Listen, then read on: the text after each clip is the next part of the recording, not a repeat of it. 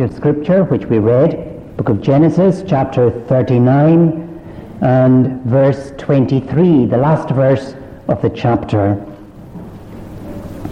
The keeper of the prison looked not to anything that was under his hand, because the Lord was with him, with Joseph, and that which he did, the Lord made it to prosper. Joseph is portrayed for us in the scriptures as a real man of God. He's one of the few spotless characters that we have in the Bible. We're told in the Bible about many great men of God, but almost every one of them has some great sin in their lives. You remember Noah, that fine man of God. And yet Noah was guilty on one occasion of drunkenness. You remember Lot, who vexed his righteous soul from day to day with the unlawful deeds of the Sodomites.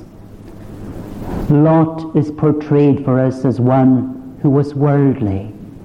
Abraham, the father of the faithful, he told a lie. He said that Sarah was his sister when she was his wife. Remember David. David committed adultery and then committed murder to cover up his adultery. You remember Solomon, the wisest man that ever lived, and he married some heathen women and went astray after their false gods with them. You remember Peter, so forthright in following Christ. Peter denied his Lord three times. Mark, who wrote that lovely gospel, he was finding the way hard with Paul and Barnabas, and so he turned back because of the persecutions and difficulties in the missionary journey. Remember Barnabas himself, that son of consolation, that man of peace, how he fell out with the Apostle Paul. But here's Joseph. We're told a lot about Joseph, but we're not told anything bad about him. He was just seventeen years old when he left home, and yet he never forgets his father's house or his father's God. That's amazing in itself. He had no Bible in his pocket. He had no minister or church to go to, no Christian friends to associate with, nobody to advise him. At the age of seventeen, he left home, and he left home in a sad way.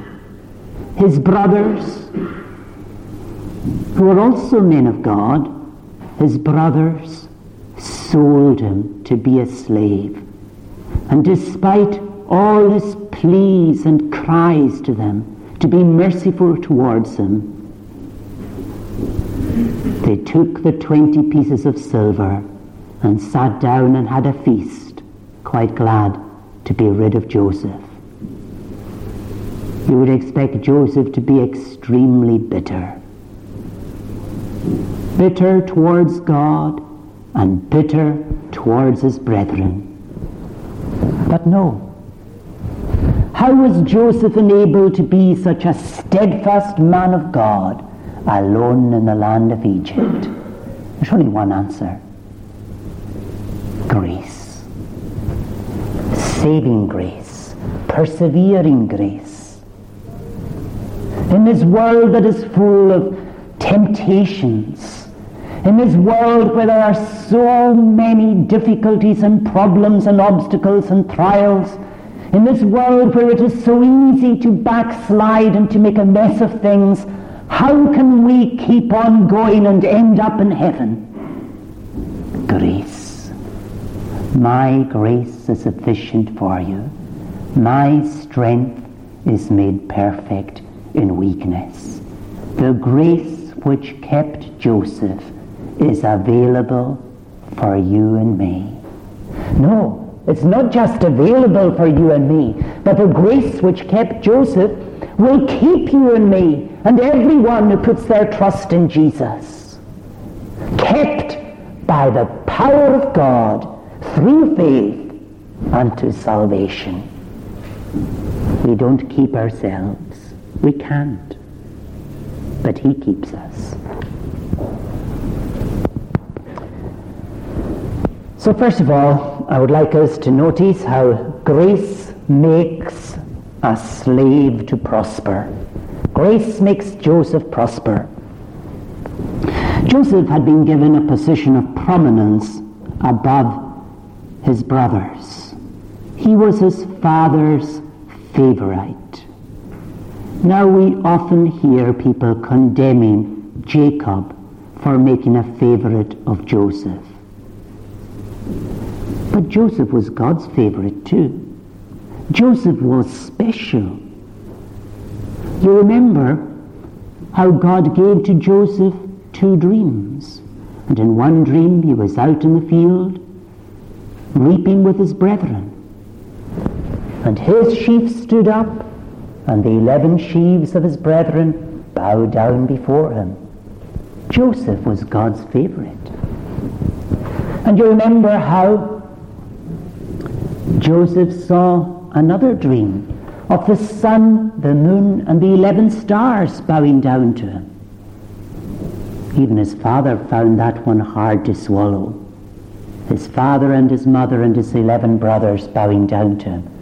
But that was God's revelation to Joseph. And that was something that happened. Joseph was special. Why was he special? Because God made him special. And why is anyone special? And why is anyone successful? See me, see what I've done, see how gifted I am, see how clever I am, how successful I am. Oh, what a fool.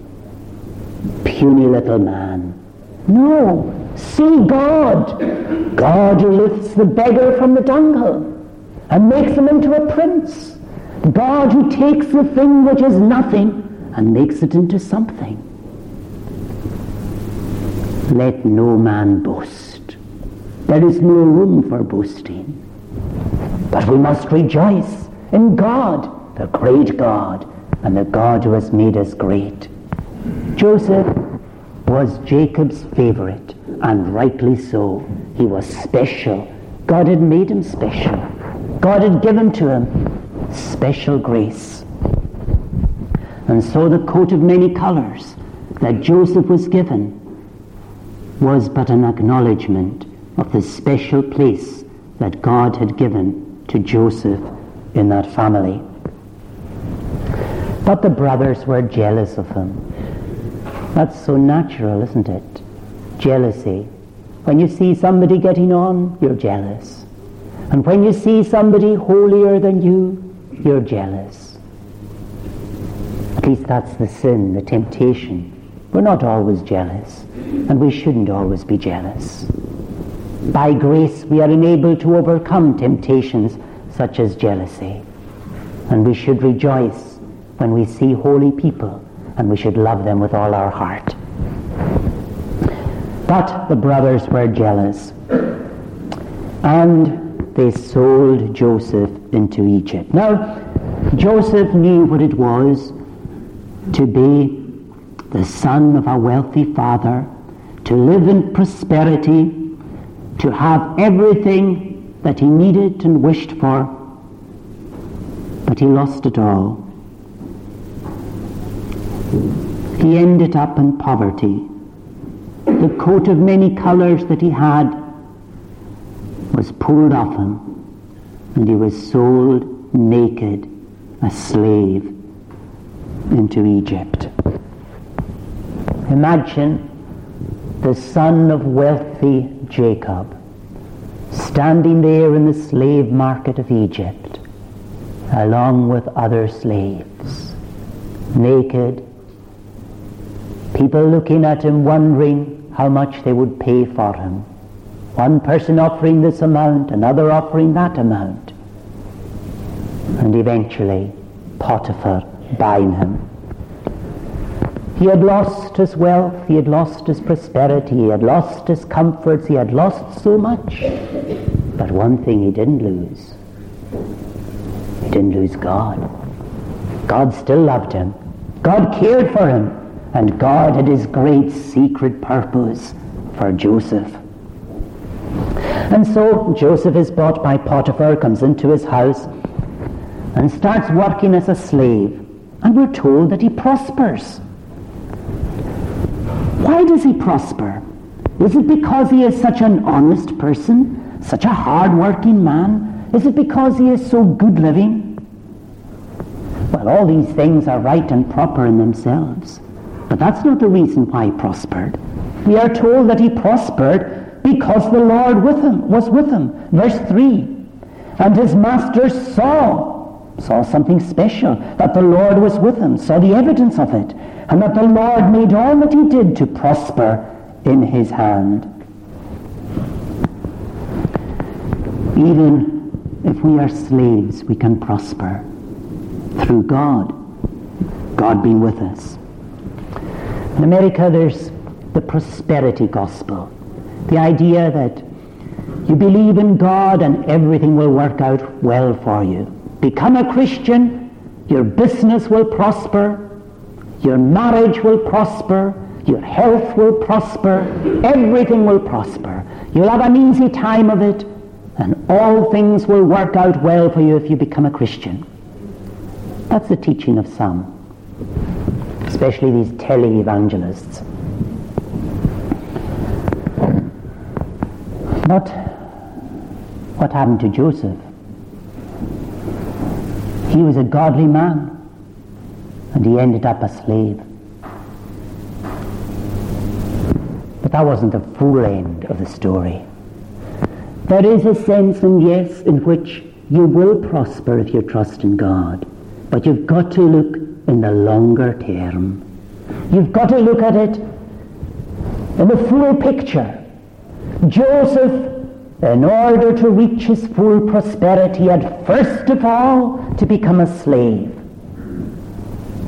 And then eventually he became governor of Egypt. And so you and I might have to go through poverty and suffering and trouble and trial. But one day, we will have an inheritance incorruptible and undefiled, and that fadeth not away, reserved in heaven for you, who are kept by the power of God through faith unto salvation. Serve God and you will be rich in eternal terms, yes, but not in earthly and temporal terms.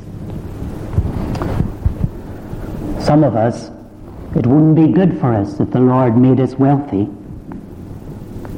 Wealth could be a temptation to us and could lead to degeneracy within our Christianity. Some of us are better Christians in poverty than in riches.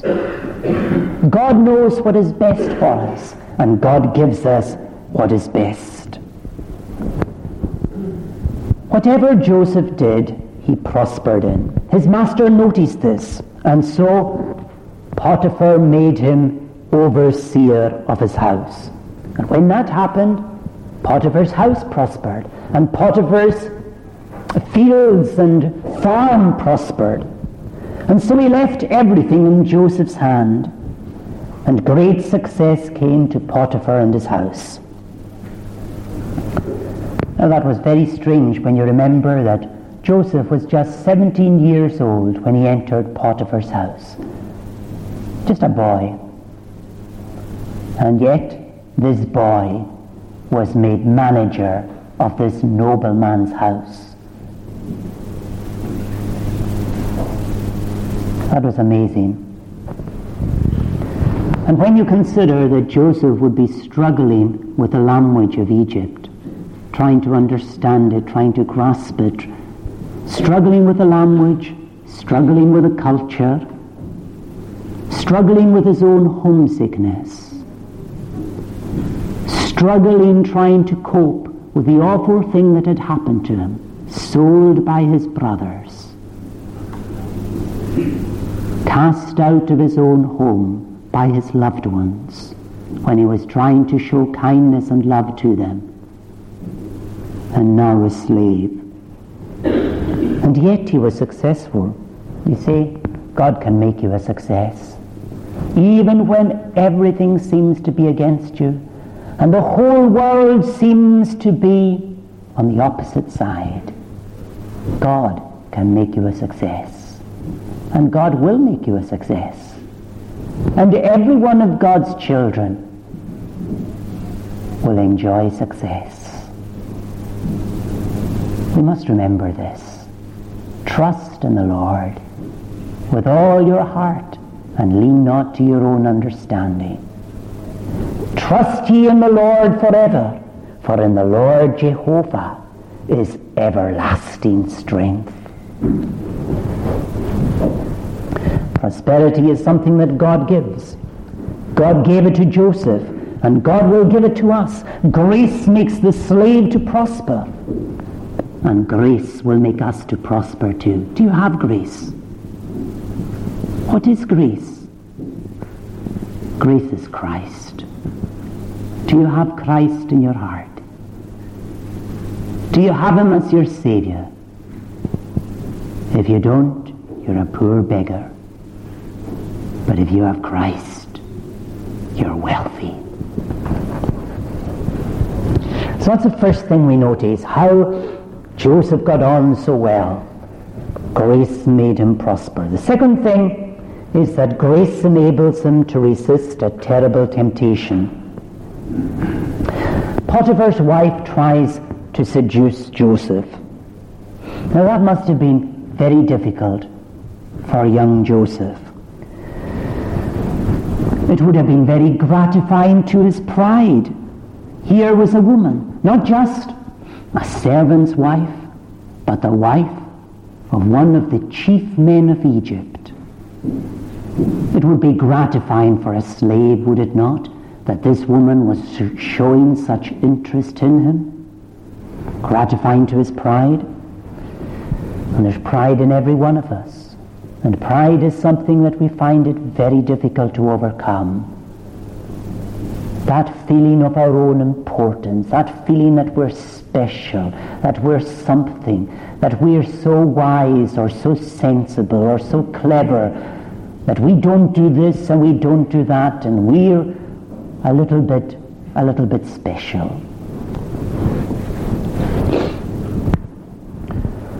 So the temptation would gratify his pride. And then the temptation of Potiphar's wife was particularly strong, I am sure, because of the loneliness of Joseph there in Egypt. Joseph, you remember, was someone who had lost his mother at a very young age. And now he had been forcibly separated from the father who loved him. And his brothers had shown terrible hatred towards him. And here he is in the land of Egypt. No other Hebrew, no other Christian around, no, no one to whom he could relate, with whom he could share, who had the same sort of background and experiences. A captive in a foreign land. Loneliness. He must have felt lonely. And here was this woman who was offering herself to him. It must have been a temptation in his loneliness. And then further, it must have been a temptation because yielding to it could lead to further favors. Here was a woman who could give him many a thing, who could do much for him. His master's wife. It must have been a temptation to yield to her. There he was, a slave in this house with no rights. And yet, this temptation. And then, the temptation would be strong because it could easily be covered up. There were times when he was alone in, a, in the house with his master's wife. It could be easily hidden. Ah, yes, but God sees. So important for the Christian, is it not, to remember that? You can hide your sins from everyone else. But the eye of God follows us wherever we go, into every dark corner, into every secret sin. The eye of the Lord is there. It must have been difficult for Joseph to refuse too from this angle, that it would hurt his master's wife. It would hurt her if he refused, and it could lead to trouble. It would offend her, not yielding to her desire. She was his master's wife. She was his boss. She was the one who was really in control of him. As a slave, he had no rights.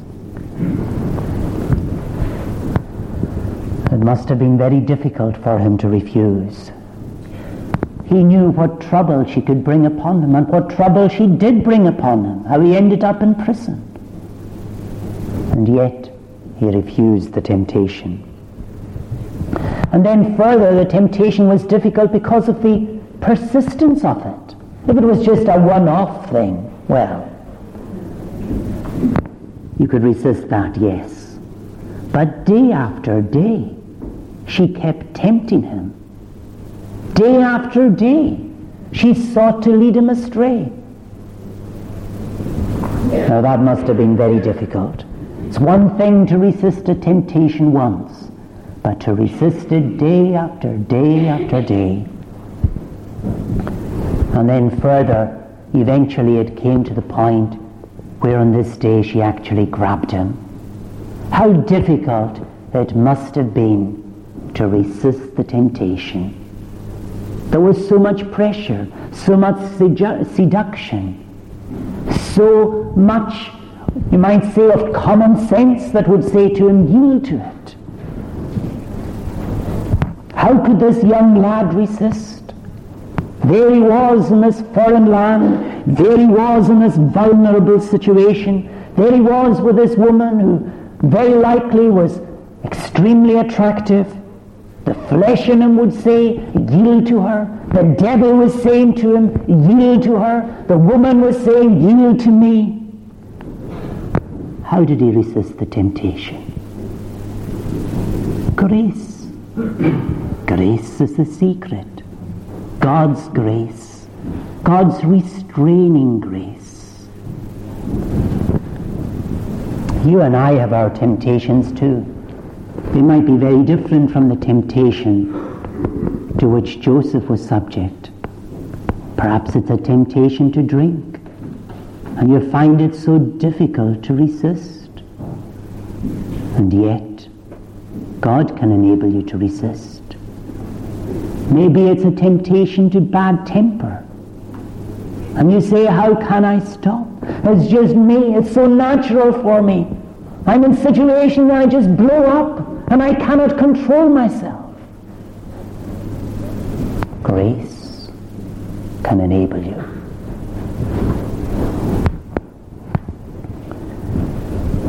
Perhaps it's worldliness, the cares of the world and the things of the world, and the world comes in upon you, and you find it so difficult in the midst of the busyness of life and all the pressures to retain your love for God and not to be submerged by the world. How can you survive?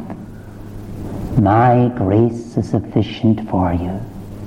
My strength is made perfect in weakness. By grace are ye saved, through faith, and that not of yourselves. It is the gift of God. Beware of self-confidence. Self-confidence is the first step to sin. Self-reliance, it's hopeless. But if you trust in the Lord, then you're mighty. Last Wednesday night, down in Edinburgh, we had some difficult decisions to take, and I was very conscious of feeling a sense of weakness and frailty and the difficulty of the situation and the difficulties that confronted our church. And then I looked up, and in the room where we were met, the Presbytery Hall of the college, there's some verses, two or three verses written along the roof of the church, the ceiling of the church, of the Presbytery Hall. And one of the verses that was that was there was the verse, "Without me, you can do nothing." And I found a great blessing in just looking at that verse and thinking about it. Without me, you can do nothing. Why should we try to do anything without him? Anything we try to do, it will be a failure anyway. So look to me, says the Lord. Without me, you can do nothing. But then there's the other side of it. With me, you can do everything. Why should we be afraid? Why should we worry or be troubled? Why should we be perplexed or downhearted? Through my God assisting me, I overleap a wall. I can do all things through Christ who strengthens me. Without me, you can do nothing. Oh, that we would have faith, trust, dependence. And the Lord, he will work out everything for us if only we would trust. Rely upon the Lord.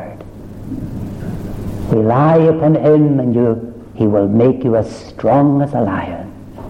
Rely upon him and you will overcome every difficulty and problem. Maybe you're saying to yourself, I couldn't become a Christian. I couldn't keep it up. I couldn't resist this temptation, that temptation. I couldn't stop this or that. I couldn't stop drinking. I couldn't stop whatever it might be. Think of Joseph. How amazingly he resisted temptation. It wasn't the secret strength of a seventeen-year-old boy. It wasn't some great resistance that he had in him because he was some superman. Joseph resisted temptation because God gave him the grace to. And God can give the grace to you too. And by grace, you can be mighty. And you can defy Satan. And you can defy every temptation. You can do all things by grace, through the help, the strength, the favor, the encouragement of God. Finally, the grace exalts Joseph in prison. Grace makes the slave to prosper. Grace enables the slave to resist a terrible temptation, and grace exalts the slave in prison. Joseph's master naturally believes his wife, and she's furious, and he is furious with, with Joseph and puts Joseph into prison. Actually, the prison was in the captain of the guard's house, in his own house. Chapter forty and verse three tells us, tells us that. So the captain of the guard, Potiphar, was the man who was in, in charge of the prison, the prison of Egypt, the, the king's prison. So Joseph is there, put in prison.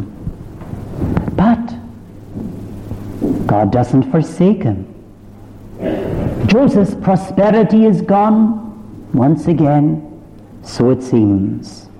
He has been witnessing to the truth. He has been standing for the Lord. And everything seems to have gone against him. Like, like the Lord Jesus Christ, he is suffering for his faithfulness. He is suffering false accusations against him. You can imagine Joseph saying to himself, why am I in this mess? Where are you, Lord? Why is everything going wrong? I've tried to keep your commandments. I've tried to do what is right. Lord, I'm trying to serve you. And I end up sold as a slave into Egypt. I tried to serve you as a slave. And I'm thrown into prison with false accusations.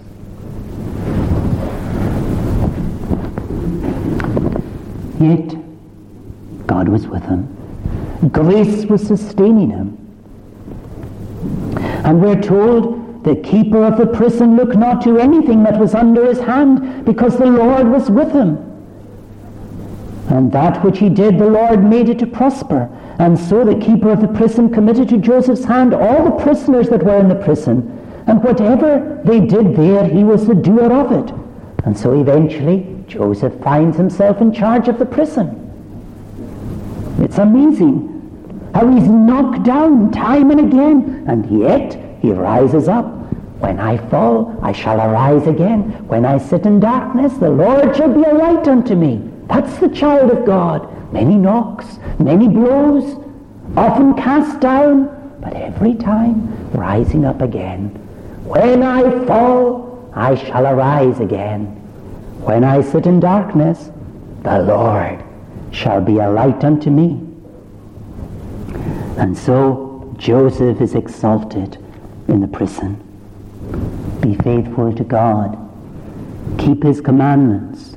Trust in his grace. And you will ride out every storm.